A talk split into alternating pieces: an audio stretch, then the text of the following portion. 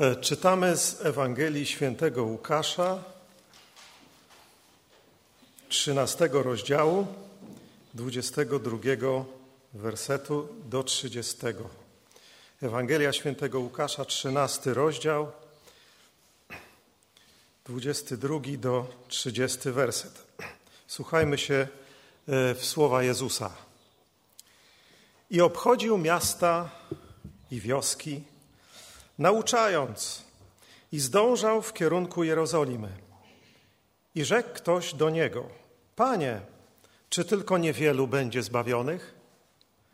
On zaś rzekł do nich: Starajcie się wejść przez wąską bramę, gdyż wielu, powiadam wam, będzie chciało wejść, ale nie będą mogli.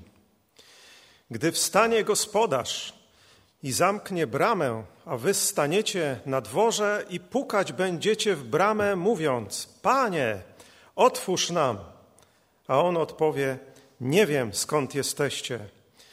Wówczas zaczniecie mówić: Jadaliśmy i pijaliśmy przed Tobą, i na ulicach naszych nauczałeś. A on powie Wam: Nie wiem skąd jesteście.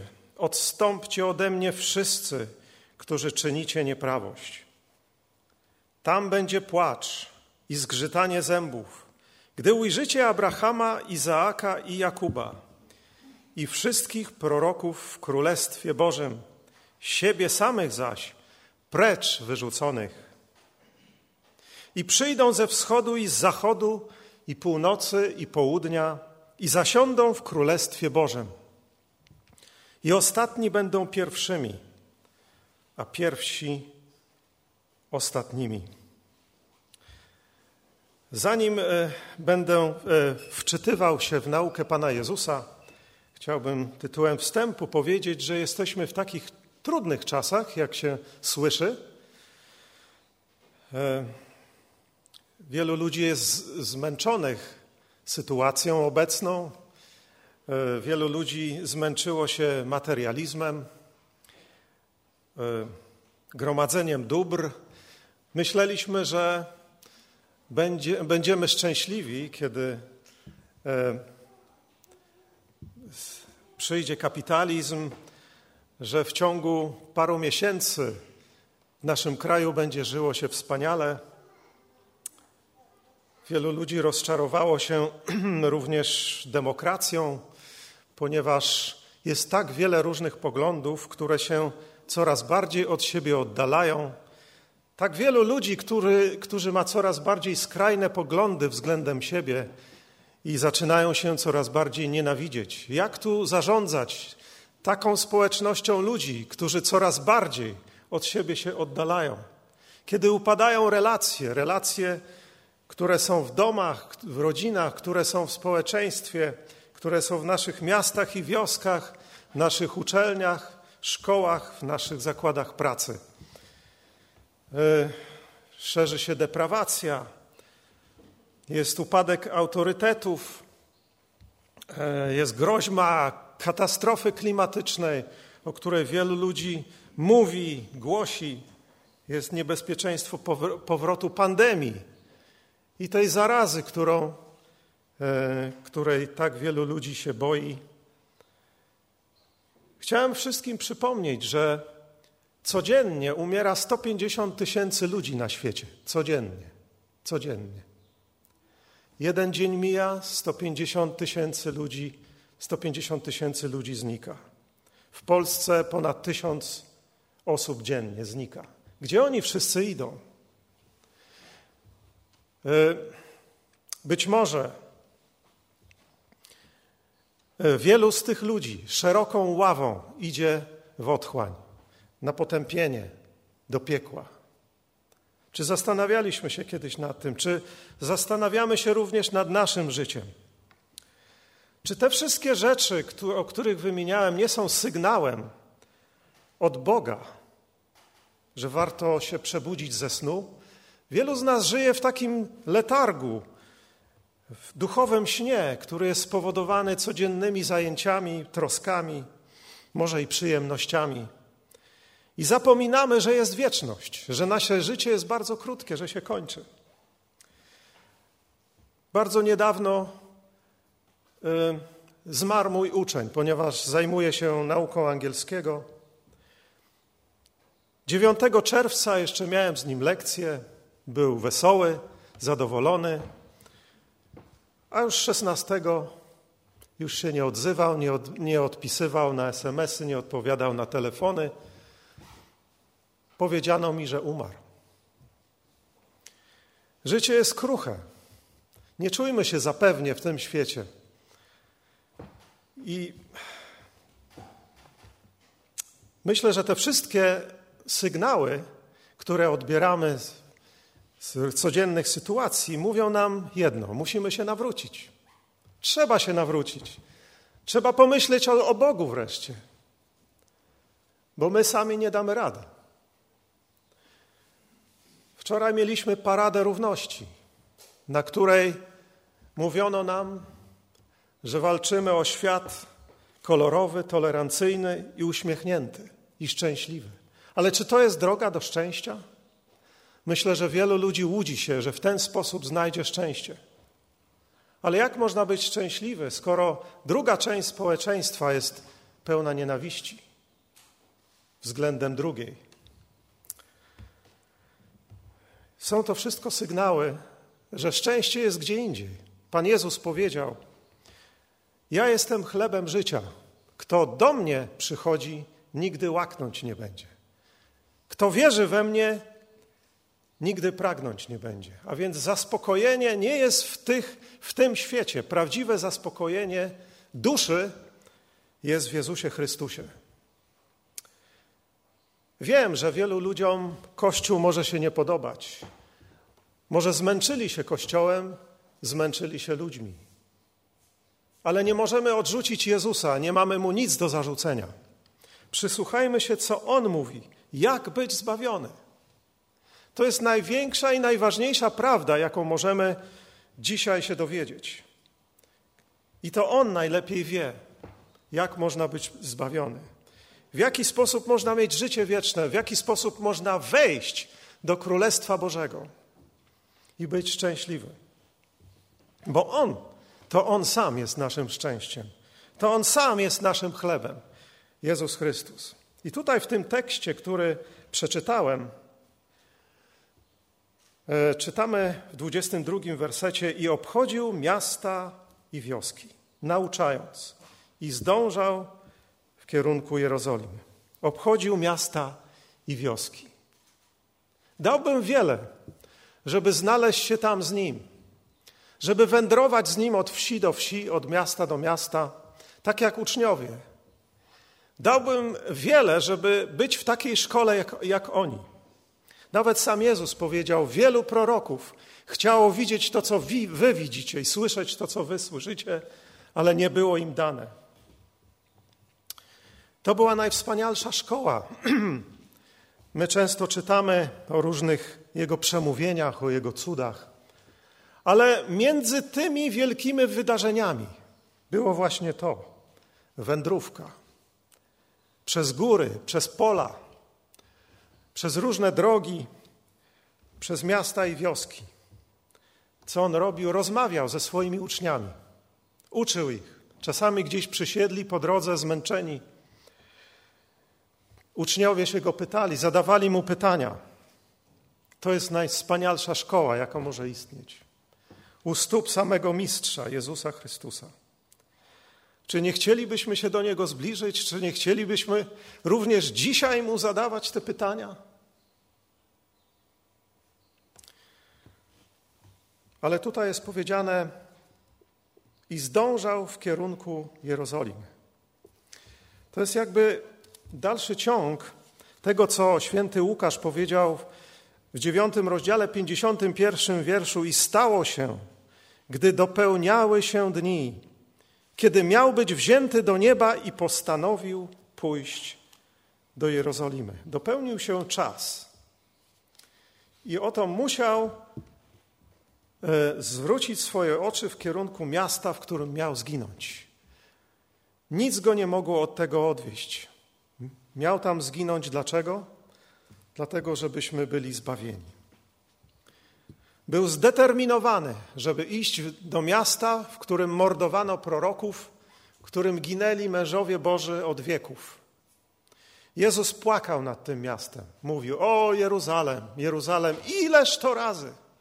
Próbowałem zebrać was wszystkich, zgromadzić was pod skrzydła, jak kokosz swoje pisklęta, ale nie chcieliście. I dzisiaj Jezus czyni to samo. Mimo, że to jest duchowy sposób, ale jest On między nami swoim Duchem Świętym. Nie doceniamy tego, ale Jezus jest obecny wśród nas. On z martwych wstał i żyje. I miliony ludzi zaświadczą o tym, że miały z Nim kontakt, że przeżyły Jego bliskość, że czuły Jego dotyk, że Bóg dotk Jezus dotknął się ich serc. Obchodził więc te miasta i zdążał w kierunku Jerozolimy, aby zginąć dla nas. I rzekł ktoś do niego w 23 wersecie: Panie, czy tylko niewielu będzie zbawionych? On zaś rzekł do nich. I tutaj rozpoczyna naukę poprzez przypowieść, poprzez pewną historię, mówi w jaki sposób możemy być zbawieni. I tą naukę i tą przypowieść można by podzielić na takich pięć punktów. Po pierwsze, Jezus mówi, jak być zbawiony. Po drugie, mówi, że pewnego dnia będzie już za późno, żeby być zbawiony. Po trzecie, mówi, że ludzie będą błagać o zbawienie i stać przy bramie, ale będzie za późno. Po czwarte, mówi, że Chrystus ich odrzuci. Dawał im tak długo szansę, ale ich odrzuci pewnego dnia. I wreszcie po piąte, że ci odrzuceni ludzie będą cierpieć męki. Takie pięć ważnych punktów, które dotyczą naszego zbawienia. Po pierwsze, Jezus mówi w 24 wersecie, nie odpowiada na jakąś spekulację, ilu ludzi będzie zbawionych, ile będzie potępionych, ale mówi to, co jest praktyczne, mówi prosto do serca. I to jest nasz Pan, który tak właśnie głosił. Sta I mówi tak: starajcie się wejść przez wąską bramę, gdyż wielu, powiadam, wam będzie chciało wejść, ale nie będą mogli. Wielu będzie chciało wejść, ale nie będą mogli. Starajcie się wejść przez wąską bramę, bo właśnie tamtędy jest droga do zbawienia. Ale gdzie jest ta wąska brama? Gdzie mamy jej szukać? Gdzie ona jest? Czy tu w Warszawie, czy w Nowym Jorku, czy w Paryżu, czy w Jerozolimie? Gdzie ona jest? Czy może w jakiejś religii, czy filozofii? Gdzież jest ta brama? Jak możemy do niej wejść? Myślę, że większość ludzi, gdyby ich zapytać, czy chcieliby wejść przez taką bramę i być zbawieni, powiedzieliby tak. Chyba, że człowiek już tak e, zatwardził się w swoim sercu, jest takim materialistą, że uważa, jest, że jest wyłącznie tylko materia i nie ma duchowego świata. Przyszłość okaże, kto miał rację, ale myślę, że po śmierci będzie już za późno. Nie, wręcz, wręcz jestem pewny, bo Biblia mówi, że po śmierci to już będzie za, za późno, żeby coś zdecydować. I za chwilę o tym y, wspomnimy. Gdzież jest ta wąska brama? Chciałbym powiedzieć, zacytować samego Jezusa, bo on mówi symbolami. Oczywiście to jest symbol. Jezus mówi obrazami, przypowieściami. I mówi e, e, w w Mateusza siódmym rozdziale, trzynastym wersecie e, takie słowa. To jest tekst, który jak gdyby rozjaśnia czy rozszerza ten tekst, który tutaj jest wspomniany. Święty Mateusz mówi w siódmym rozdziale, trzynastym wersecie tak. Wchodźcie przez ciasną bramę, bowiem szeroka jest brama i przestronna droga, która wiedzie na zatracenie. A wielu jest takich, którzy przez nią wchodzą. A ciasna jest brama i wąska droga, która prowadzi do życia, i niewielu jest tych, którzy ją znajdują. Tutaj e, ewangelista mówi coś więcej, że ta brama i ta droga, która przez nią prowadzi, jedna droga prowadzi na zatracenia, że są jak gdyby dwie bramy i dwie drogi, że jedna jest szeroka, a druga jest wąska. I ta szeroka prowadzi na potępienie. To jest droga, gdzie szeroką ławą idzie większość tego świata. To jest droga przez różne filozofie. To jest droga przez własne wysiłki i uczynki. To jest droga, której się zapomina o Bogu i myśli się tylko o materii. To jest droga ludzi potępionych, którzy żyją w nieprawościach i deprawacji, którzy nazywają zło dobrem, a dobro złem.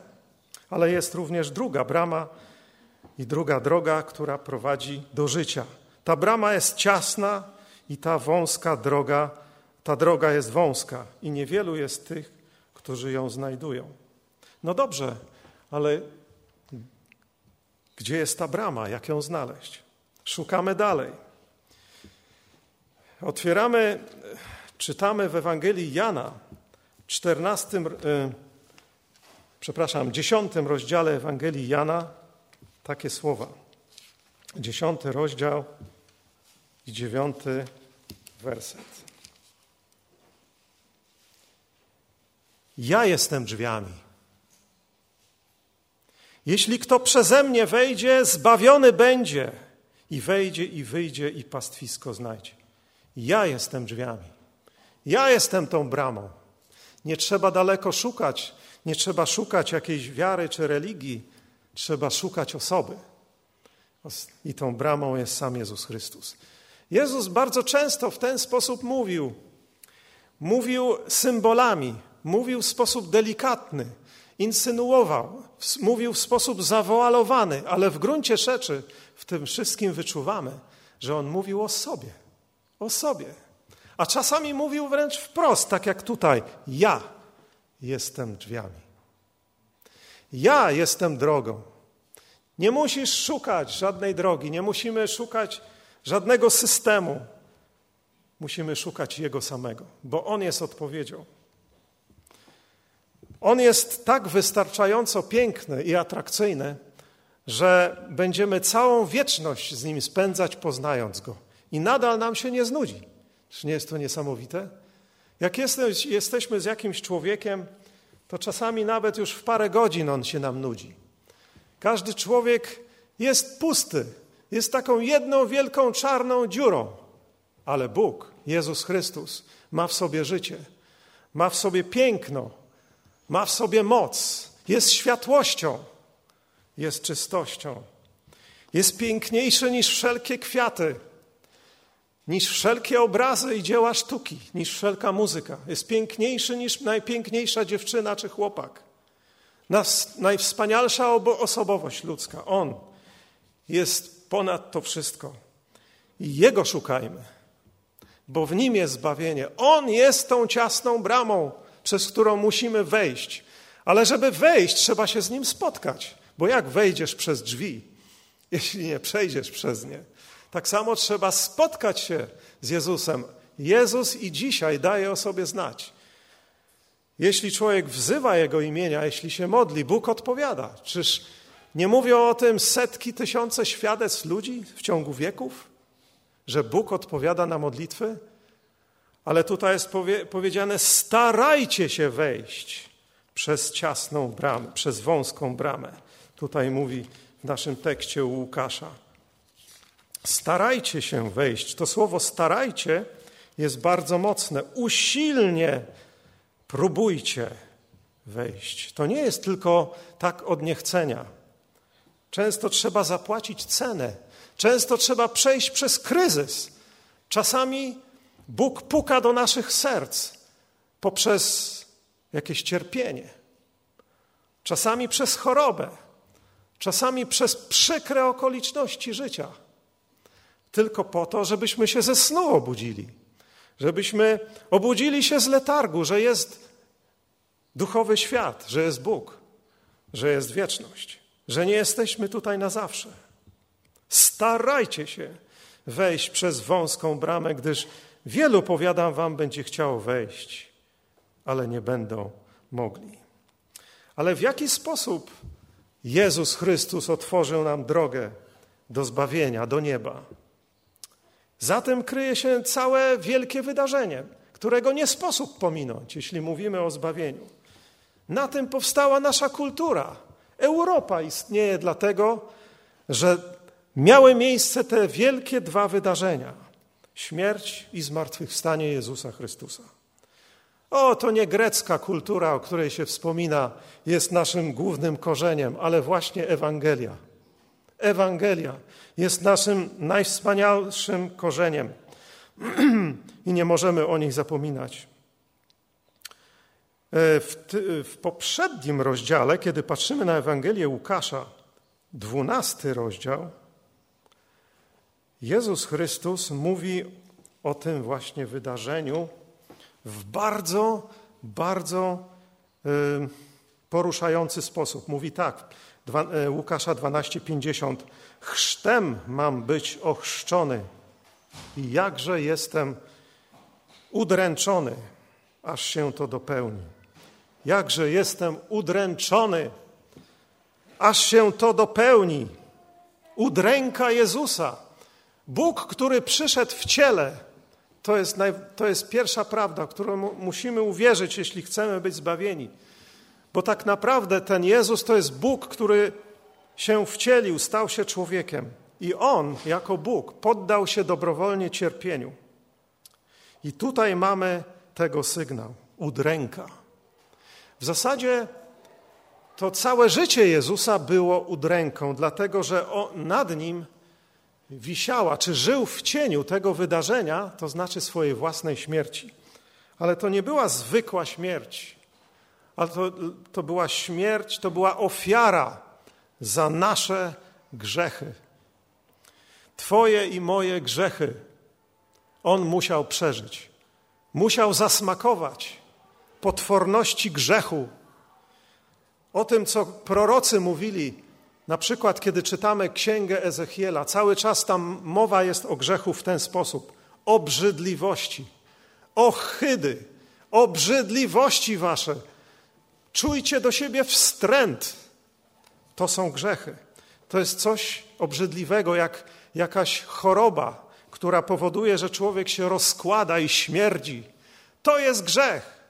To jest właśnie to, o czym Jezus, co Jezus wziął na siebie. Dlatego był udręczony na samą myśl, co miało go spotkać w Jerozolimie.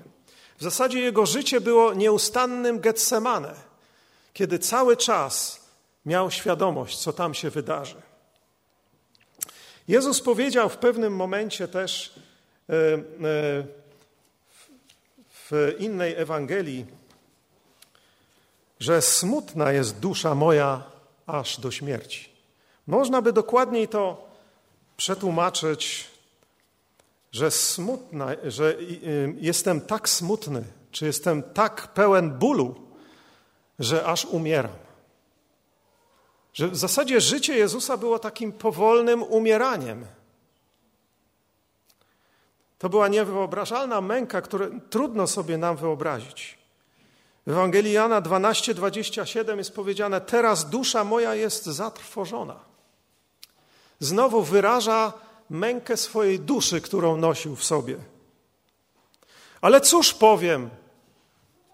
Mówi dalej w tym samym miejscu, ja oczywiście parafrazuję, czy mam prosić Ojca, aby to odwrócił? Nie, przecież po to przyszedłem. I potem wreszcie w Ewangelii Łukasza, w 22 rozdziale, już w samym ogrodzie Getsemane, e, kiedy poszedł tam z trzema uczniami, żeby go wspierali, oddalił się od nich na rzut kamieniem, padł na swoje kolana i wołał do Boga, żeby może odsunął ten kielich, żeby odsunął to cierpienie. I bo jego ludzka wola może chciała, żeby to jakoś odłożyć na później, albo może, żeby jakoś to inaczej było, ale ta Boża wola w nim mówiła: Nie, nie ma innej drogi. Nie ma innej drogi. E, I pisze tak, e, mówi tak. I w śmiertelnym boju jeszcze gorliwiej się modlił. I był pot jego jak krople krwi spływające na ziemię. To za mnie, za moje obrzydliwości, za, za Twoje obrzydliwości i ohydy. Za te wstrętne rzeczy, które toczą nas jak robak, jak rak. Za to wszystko Jezus Chrystus swojej wielkiej miłości to wszystko znosił. Pocił się krwią. Dlatego, że wiedział, że przez krótki czas będzie przeklęty i że to, co było jego sercu najbliższe, żeby ta intymna więź z Bogiem będzie przerwana, żeby mógł zakosztować, jak mówi list do Hebrajczyków, śmierci za każdego z nas, żeby mógł zakosztować tej ohydy grzechu za każdego z nas, żeby mógł zakosztować piekła samego i tego, przed, i tego piekła, które my powinniśmy przeżywać na wieki. To właśnie miał wszystko przeżyć i dlatego tak bardzo cierpiał. To są tylko sygnały Jego udręki. Chrztem mam być ochrzczony, jakże jestem udręczony, aż się to dopełni. Dlaczego? Aby otworzyła się ta brama dla nas wszystkich i abyśmy mogli tam wejść. Kiedyś pewien zakonnik Girolamo Savonarola w XV wieku, który żył we Florencji, kiedyś powiedział w swoich pismach, miałem taką okazję też być w jego celi e, zakonnika, powiedział: Duszo, dlaczego jesteś tak nieczuła? Kiedy słuchasz o cierpieniach Jezusa, jak możesz być tak twarda? Jak możesz tak być kamienna? Jak możesz być tak nieczuła? I człowiek tak przechodzi obojętnie wokół tego, co się stało tam dwa tysiące lat temu. Może ktoś nawet drwiąco powiedzieć, a cóż mnie to obchodzi? To nie ma żadnego związku z moim życiem. To jest jego problem. A jednak ma. A jednak ma związek z moim i Twoim życiem. Dlatego, że czeka nas wieczność, o której zapominamy. I ta wieczność jest tylko możliwa z Bogiem jeśli przyjemy Jego zbawienie i uwierzymy, że ta Jego męka była za moje i Twoje grzechy. Że te moje ohydy i obrzydliwości spoczęły na Nim, abym ja mógł być wolny od piekła i grzechu. To jest Ewangelia, to jest dobra nowina. To jest dobra nowina o przebaczeniu. Ewangelia niesie nam przebaczenie. To nie jest tylko nie są to tylko zakazy i nakazy, ale to jest dobra nowina o uwolnieniu od win, dlatego że człowiek jest w stanie oskarżenia przed samym Bogiem. Każdy człowiek, kiedy tylko urodzi się, już po porodzie jako malutkie dziecko, już odpowiada za swoje czyny. Człowiek jest oskarżony, jest potępiony, dlatego potrzebuje zbawienia. Y, niedawno, kiedy pracowałem w turystyce, miałem taką grupę turystyczną, amerykańską. Była tam pewna pani, która mówi do mnie: A ja byłam kiedyś w takim zborze ewangelicznym, ale ja już tam więcej nie pójdę, bo tam tylko mówi się o nakazach i zakazach. A ja mam tego dosyć. Ja nie chcę tego. Więc chciałem Wam powiedzieć, że Ewangelia nie, to nie są zakazy i nakazy, chociaż prawo Boże cały czas jest aktualne, ale jest to dobra nowina o przebaczeniu, o odpuszczeniu grzechu, że każdy człowiek, który stoi winny przed Bogiem, może mieć odpuszczone grzechy. To jest Ewangelia wolności. Ale co jest przebaczone? Grzechy. A więc Prawo Boże jest łamane. Grzech to jest łamanie Bożego prawa. To jest łamanie prawa moralnego, które cały czas obowiązuje. Nie da się przed nim uciec. Wielu ludzi mówi dzisiaj, ale przecież ja już jestem wolny od prawa. Ja jestem wolny. Ja... Prawdziwa wolność i szczęście jest wtedy, kiedy mogę robić, co chcę. Czy to jest prawda? To jest jedno z z największych kłamstw, jakie możemy usłyszeć. Cała przyroda ma w sobie prawa, którym jest podporządkowana i dlatego funkcjonuje. Ptak, który wygląda, że jest wolny, on cały czas jest podporządkowany prawom przyrody. Kiedy włożysz y, rękę w ogień, to się, spal, to, to, to się sparzysz. Kiedy skoczysz z balkonu, siła grawitacji sprawi, że się zabijesz. Tak samo jest również prawo moralne. Pewnego dnia przyjdzie czas rozliczenia za wszystko, co zrobiliśmy w naszym życiu. Nie da się przed tym uciec. Prawo, które mamy w naszym kraju, jest w szczątkowej formie odbiciem prawa Bożego, prawa naturalnego, prawa moralnego, które stale łamiemy.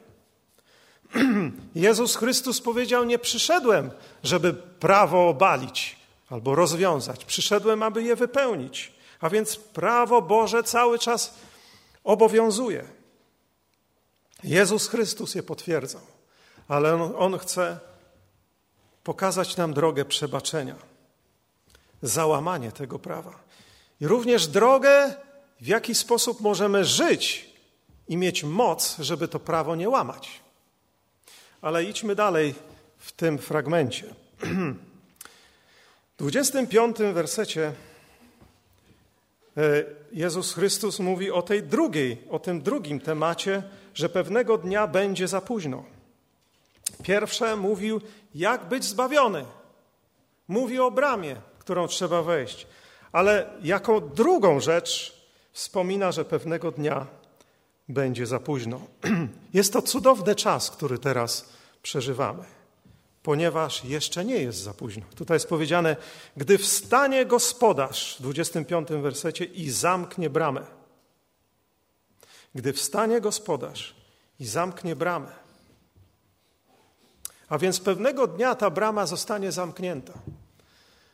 Kiedy będziemy już po drugiej stronie grobu, tam będą miały miejsce pewne rzeczy, pewne wydarzenia, o których odrobinę mówi sam Jezus Chrystus. On wie najlepiej, bo on tam był. Chociaż są też świadectwa ludzi, którzy zmartwychwstali. To są fakty. Oczywiście nie są to dowody, ale jednak to są pewne sygnały potwierdzające coś, co faktycznie istnieje po drugiej stronie. I tam będzie taki czas, kiedy pewni ludzie będą wołać i błagać. I tutaj właśnie przechodzę do tego trzeciego punktu, że ludzie będą błagać przy tej bramie. Tutaj jest powiedziane w 25 wersecie również, a wy staniecie na dworze i pukać będziecie w bramę, mówiąc: Panie, otwórz nam. Panie, otwórz nam. A więc wielu ludzi tam będzie chciało wejść, ale to będzie już za późno.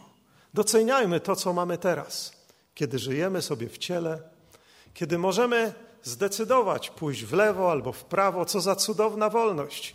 Pewnego dnia już nie będzie takiej wolności, bo brama będzie zamknięta. I będziemy stać przy tej bramie i wołać, ale będzie za późno. Panie, otwórz nam. Panie, otwórz nam. Pan Jezus przytoczył kiedyś taką historię, czy przypowiedź w 16, w 16 e, rozdziale Ewangelii Łukasza o bogaczu i łazarzu, którzy umarli. I co się działo po ich śmierci, co oni tam robili. Jezus odsłania jak gdyby kurtynę i opowiada nam. I tylko, ale tylko jeden incydent z tej historii wspomnę, że tenże bogacz, który za życia e, żył w dobrobycie i dobrze mu się powodziło, e, tam mówi, że och, ojcze Abrahamie, kiedy tam zobaczył go po drugiej stronie przepaści, mówi, ojcze Abrahamie, czy nie możesz posłać łazarza, żeby umoczył czubek swojego palca i zwilżył mój język, gdyż męki cierpię w tym płomieniu. A więc już tam, w krainie umarłych, mimo że to nie jest jeszcze piekło, ale już tam, w krainie umarłych, jest ten podział na sprawiedliwych i potępionych. I tam właśnie ci potępieni już przeżywają przedsmak piekła. Już czują ten płomień, mówiąc symbolicznie. My nawet dzisiaj w tych czasach czujemy ten płomień trochę, kiedy grzeszymy, kiedy czujemy okropność grzechu i zła, moralnego zła, które nas otacza. I chcielibyśmy się z tego wyrwać. A co dopiero tam, kiedy już nie można nic zmienić, kiedy jest już za późno. I tam właśnie ludzie błagają, tak jak ten, że bogacz, żeby Bóg odmienił tą sytuację, ale będzie już za późno. A więc Jezus potwierdza, że to tak będzie właśnie tą przypowieścią. Ale co się dzieje potem? Po czwarte, Chrystus ich odrzuci. Tutaj jest powiedziane tak.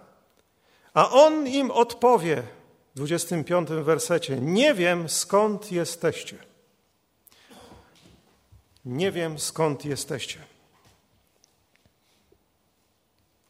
Ciekawa rzecz, że ludzie zaczynają argumentować. On mówi, że ich nie zna. I zobaczcie, jakie argumenty wytaczają ludzie tam, żeby otworzył im bramę.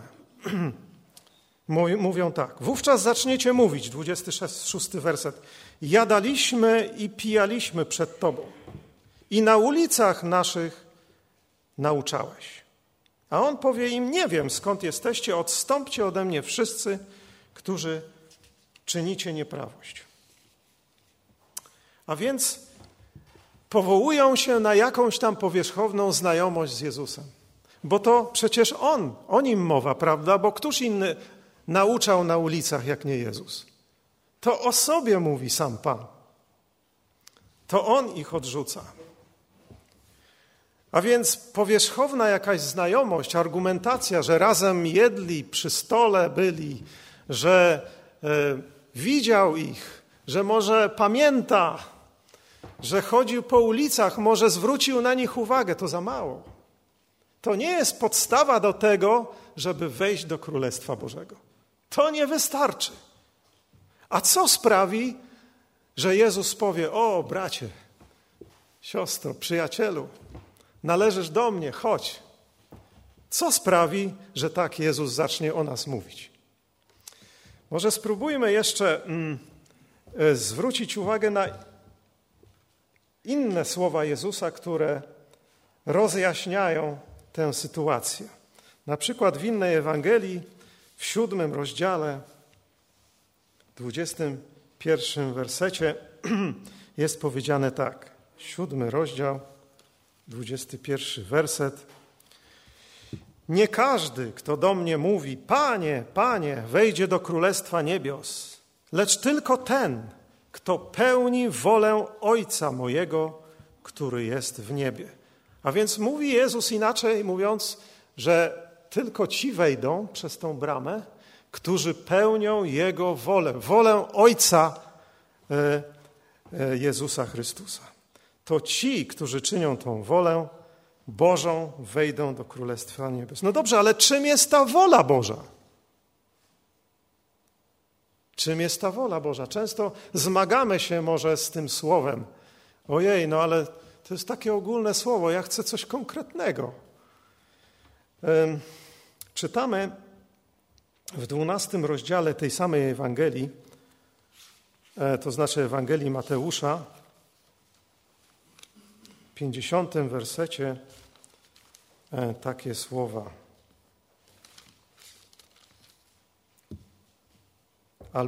Tutaj jest sytuacja, kiedy E, Jezus jest otoczony tłumem i uczniami i głosi im Słowo Boże i dowiaduje się, że matka, bracia, siostry jego rodzeni chcą się z nim zobaczyć, nie mogą dotrzeć z powodu tłumów. Mowa jest o tym w kilku Ewangeliach, ale Jezus odpowiada, odpowiada temu posłańcowi, który mu o tym mówi: Któż jest moją matką, a kto to bracia moi? Czyli ci najbliżsi, Ci, którzy są drodzy jego, jego sercu, ci, którzy mają wstęp do Jego królestwa, którzy są Jego najbliższymi, tak jak Jego uczniowie. Mówi, i wyciągnąwszy rękę ku uczniom swoim, rzekł: Oto matka moja i bracia moi. Albowiem ktokolwiek czyni wolę Ojca mojego, który jest w niebie, ten jest moim bratem i siostrą i matką. A więc ci, którzy czynią wolę Bożą, są mu najbliżsi. Są jak najbliżsi krewni w rodzinie. Ci, którzy są Bogu posłuszni. No dobrze, ale cały czas nie wyjaśniamy sobie, czym jest ta wola Boża. No to może sięgnijmy do innych jego słów. Ewangelia Jana, szósty rozdział, czterdziesty werset. Tak Jezus mówi również, kiedy opowiadał o zmartwychwstaniu, o dniu ostatecznym, o zbawieniu do tłumów. Mówi tak. A to jest wola Ojca mego, aby każdy, kto widzi Syna i wierzy w Niego, miał żywot wieczny, a ja go wzbudzę w dniu ostatecznym. A więc wreszcie doszukaliśmy się, czym jest ta wola Boża. Aby widzieć Jego Syna i żeby wierzyć w Niego. A wtedy będziemy mieć wstęp do Królestwa Bożego. No dobrze, ale ktoś powie, no może ja nie widzę Go, bo ja żyję w XXI wieku, a po drugie, ja w Niego wierzę. Ale skoro od wiary zależy zbawienie człowieka i cała jego wieczność, to nie możemy zbyć tego tematu tylko jednym zdaniem. To nie może być powierzchowna odpowiedź, no wierzę, no więc jestem na pewno zbawiony. Wierzę, bo czytam książki o nim, wierzę, bo studiowałem teologię, wierzę, bo mi mówili, słyszałem to i tamto, jestem dziennikarzem, wypowiadam się na temat wiary nieraz, wierzę. Ale okazuje się, że to słowo wiara w języku biblijnym jest znacznie głębsza. Chodzi o zaufanie, całkowite zaufanie drugiej osobie. A jak można komuś zaufać, jeśli się go nie zna? Najpierw trzeba się poznać z kimś, żeby naprawdę mu zaufać. I to znać go bardzo, bardzo dobrze, a przede wszystkim wiedzieć, że ta osoba kocha. I cała Ewangelia mówi nam o tym, że można zaufać Jezusowi, dlatego że z, dla, z, tego powodu, co On dla nas wszystkich uczynił. Ileż On poświęcił. Całe Jego życie było dla nas. Nie było ani jednego dnia dla siebie, żeby mógł sobie usiąść w kąciku z książką, albo żeby sobie porobić na drutach, albo żeby założyć rodzinę, albo żeby się pocieszyć, pograć w piłkę. Nie! Wszystko poświęcił dla nas. Każdą godzinę i minutę swojego życia. Wszystkie swoje siły, cały swój czas i energię. Dla nas. Całe, nasze, całe Jego życie było dla nas. Jego misją była śmierć. Kiedy już się mały urodził, już chcieli go zabić. To była Jego misja, żeby umrzeć. A więc możemy Mu zaufać. Możemy w Niego uwierzyć. To nie jest byle kto, jakiś tam Staszek, czy jakaś tam Basia. Nie, to jest Jezus Chrystus, który jest nam znany z kart Ewangelii i z milionów świadectw w ciągu wieków. Słowo Boże jest jedyną prawdą o zbawieniu i mówi nam o Nim, o Jezusie. On nas zaprasza do siebie, do bramy, żebyśmy weszli i żebyśmy znaleźli zbawienie. A więc to jest Jego wola, abyśmy uwierzyli, zaufali, zawierzyli Mu całe życie. Jeśli ktoś bezgranicznie komuś ufa, to jest gotów skoczyć w przepaść za nim i wie, że ten ktoś go wyratuje. To jest ktoś, kto jest gotów skoczyć w ogień, w płomienie i wie, że nie spłonie. Ktoś, kto wie, że skoczy w wodę i nie utonie. Mówiąc symbolicznie, bo On zapewnia nam zbawienie, to On wziął na nas, na siebie nasze grzechy. A więc wracając do naszego tekstu o zbawieniu. Wreszcie mówi po tym odrzuceniu, że nie znam was, po, tym tragiczny, po tej tragicznej wypowiedzi nie znam was. Mówi również takie słowa w 28 wersecie. Tam będzie płacz i zgrzytanie zębów, gdy ujrzycie Abrahama i Izaaka i Jakuba i wszystkich proroków w Królestwie Bożym, siebie samych zaś precz wyrzuconych. I przyjdą ze wschodu i zachodu, i z północy, i z południa, i zasiądą w Królestwie Bożym. I oto ostatni będą pierwszymi, a pierwsi ostatnimi. Tam będzie płacz. Tam przy tej bramie to się zacznie. Oj, wielki to będzie płacz. Tam będzie płacz i zgrzytanie zębów. Zgrzytanie zębów jest symbolem okropnego bólu, który się nie kończy. Ale to jest tylko wstęp do piekła, bo pewnego dnia wszyscy zmartwychwstaną, jak uczy nas Biblia i uczy nas Jezus, i staniemy na sądzie, a potem, po tym sądzie jedni pójdą na potępienie do piekła, a inni pójdą do nieba. I w tym piekle będzie tak strasznie, że nawet nie chcę dzisiaj o tym mówić. Ja tylko mówię o pewnym preludium do piekła. To, co się dzieje przy bramie w krainie umarłych, to, co doświadczył bogacz, kiedy odszedł z tego świata. Tam będzie płacz. Och, tam będzie rozpacz, tam będzie błaganie. Otwórz, otwórz. Tam będzie biadanie, tam będzie lament. Tam będzie ciemność. Tam będzie przerażenie. Tam będzie strach. Tam będzie straszny żal. Mogłem, ale tego nie zrobiłem. Miałem szansę, ale zaniedbałem. Tyle razy słuchałem, ale zlekceważyłem. Tam będzie cierpienie. Dzień i noc. Dzień i noc bez ustanku. Tam będzie poczucie winy, które będą nas gryzły, ale nie będzie już możliwości przebaczenia ani odwrócenia sytuacji. To, co powiedziałem, to, co zrobiłem, to, co czułem i myślałem w moim sercu względem innych ludzi,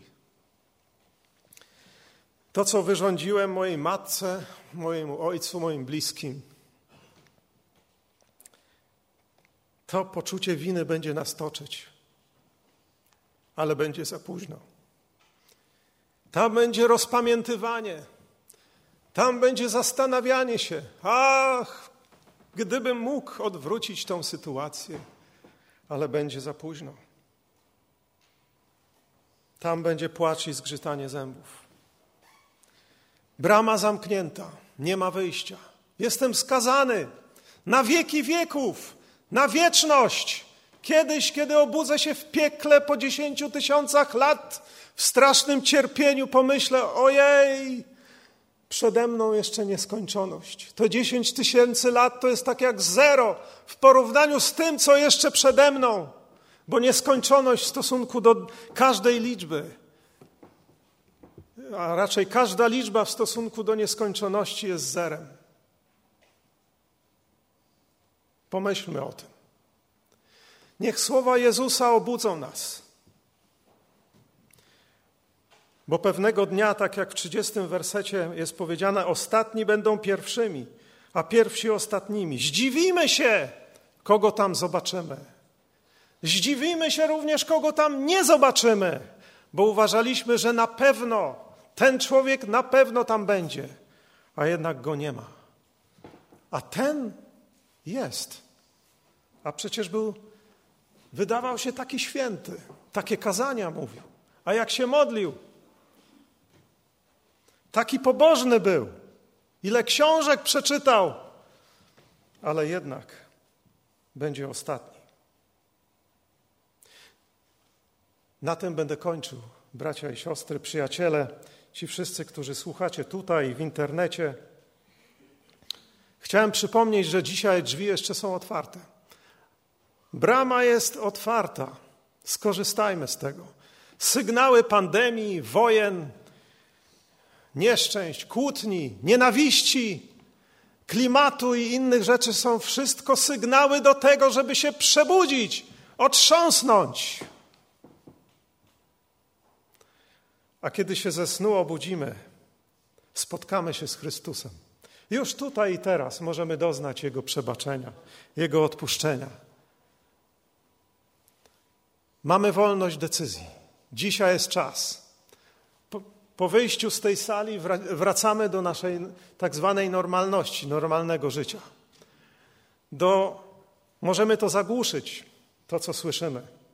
Różnymi codziennymi sprawami, tak jak Jezus mówił, że ziarno, które padło między, między ciernie, to jest tak jak to ziarno przyduszone codziennymi troskami i ułudą bogactwa i przyjemnościami.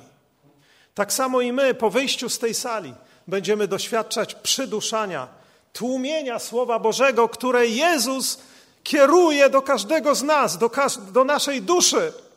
To jest dzwonek alarmowy, to jest szansa. A więc obudźmy się ze snu. Dlatego, że dzisiaj Polska potrzebuje takich ludzi, którzy należą do Jezusa, którzy są Jego świadkami. Będzie nam dużo lepiej. Świat będzie kolorowy, uśmiechnięty, kiedy oddamy swoje życie Jezusowi Chrystusowi. Bo tylko w Nim jest zaspokojenie, a nie w jakichś zewnętrznych ruchach, marszach, rewolucjach. Może chwilowo daje nam zaspokojenie, ale za chwilę jest ta sama bieda, nędza i żałość. Dlatego wzywam wszystkich, którzy czują się pobudzeni, nie zostawmy tego tak po prostu, ale otwórzmy nasze usta, tak jak rozmawiamy z ludźmi. Porozmawiajmy z Bogiem. Powiedzmy Mu dokładnie, co czujemy w naszym sercu. Powiedzmy Mu tą najwspanialszą modlitwę, którą Jezus kiedyś zaproponował, kiedy mówił w przypowieści o faryzeuszu i celniku i o tym, jak celnik został zbawiony, ten grzesznik. Boże, bądź miłościw mnie grzesznemu. Boże, bądź miłościw mnie grzesznemu. I odszedł usprawiedliwiony, Jezus powiedział. My możemy uczynić to samo. Amen. Powstańmy do modlitwy.